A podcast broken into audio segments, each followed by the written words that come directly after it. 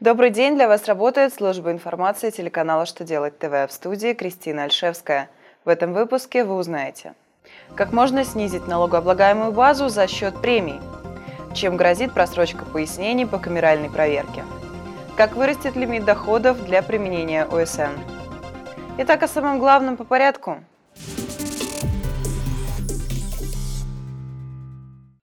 В ответ на обращение налогоплательщика в своем новом письме Минфин сообщает, что премии, надбавки и иные материальные поощрения работников за успешную работу или переработку считаются составляющей частью расходов, направленных на оплату труда.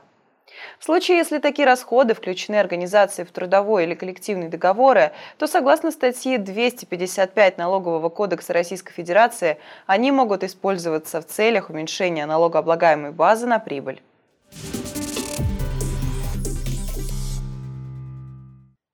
Если подача налоговой декларации привела к камеральной проверке компании и налоговый орган обнаружил неточности в документах, он имеет право затребовать пояснения или уточненку.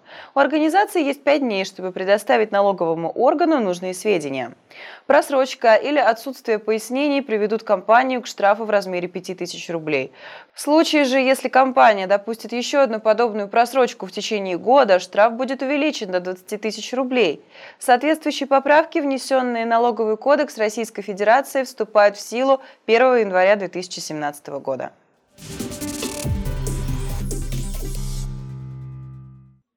Минфин готовит поправки в кодекс, предполагающие рост лимитного дохода для применяющих ОСН организаций до 150 миллионов рублей вместо 120 миллионов, установленных на 2017 год. Уведомление о разработке соответствующего документа появилось на портале проектов нормативно-правовых актов. Напомним, что лимит дохода для организации на упрощенке уже был повышен.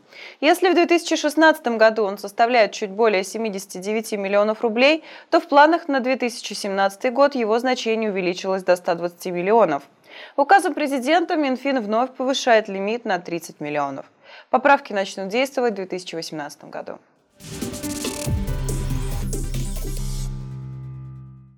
На этом у меня вся информация. Благодарю вас за внимание. До новых встреч.